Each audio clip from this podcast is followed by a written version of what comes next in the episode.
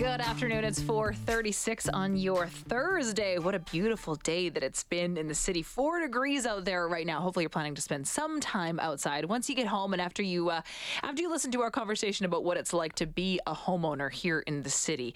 There has been a huge rise in reverse mortgages. Uh, lots of conversation about what it really costs to be a first-time homeowner here in our city. And I want to get into it right now with our next guest who's a mortgage broker and owner of Collin Bruce Mortgage Team. Collin Bruce is joining us. Collin, good afternoon. Thank you so much for making the time.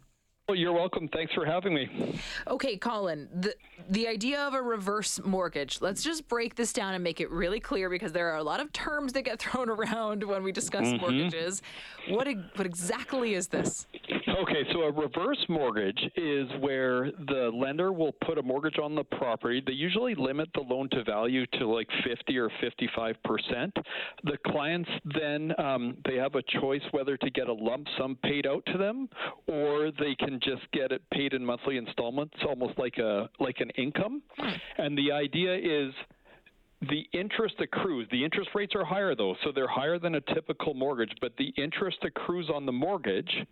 Meanwhile, the equity in your home or the sorry the value of your home is supposed to continue to appreciate hopefully and then you always maintain your equity that's the general description there. So the catch is the higher interest payment and essentially kicking the can down the road when it comes to paying that interest. Is that is that what this means? Kind of. You know what?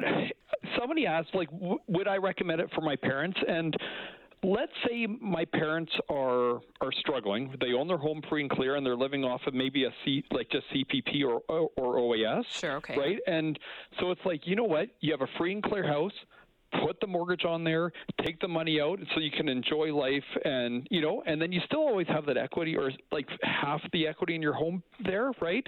Um, but then if you have the income and the credit to get pro- like even a home equity line of credit or a mortgage or something to try and you know help that's probably the better option interest wise but there's no payments with the CHIP mortgage or with hmm. the reverse mortgage.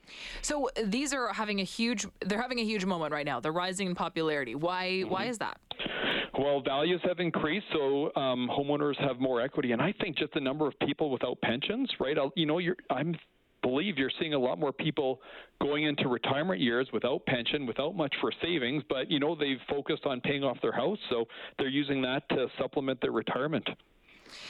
So can anyone qualify to do this? How does this how does this work if you want to maybe explore the option of a of a reverse mortgage?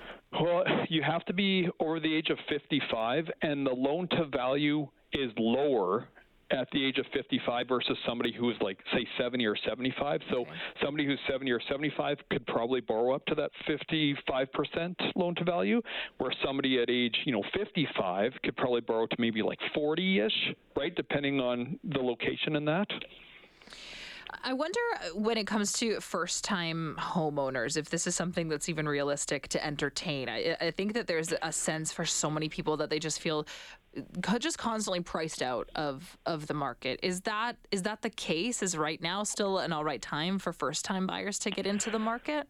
Well, you know, I mean that's a very good point, right? It is expensive, but you know what? Rent is continuing to increase, and I know, like if you're looking at the vacancy rates, I think Calgary's 2.1, Edmonton's four something, mm-hmm. right? So it's a pretty tight rental market, and rents are increasing. So I think first-time homebuyers are looking at: Do I continue to rent, or is it cheaper, albeit more expensive, to to own a home?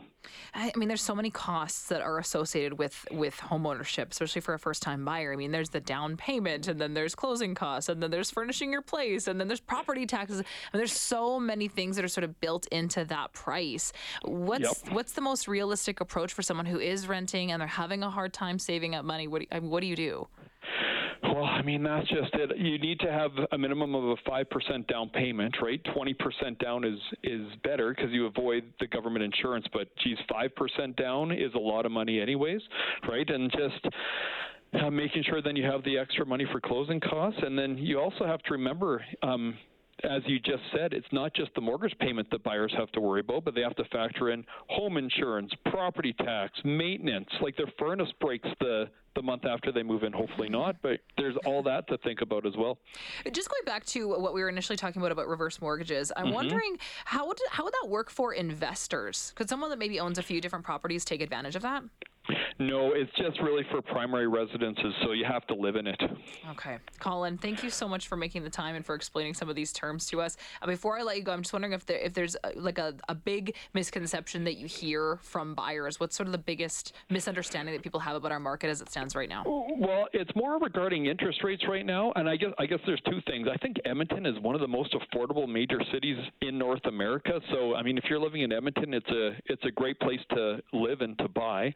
And then interest rates, there's a lot of talk about rates coming down.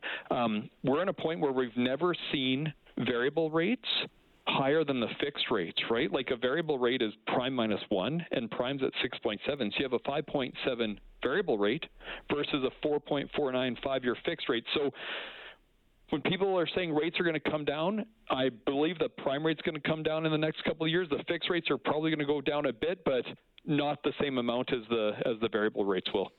Okay, Collin, great information as always. Thank you so much for making the time. I really appreciate it. Of course, thank you.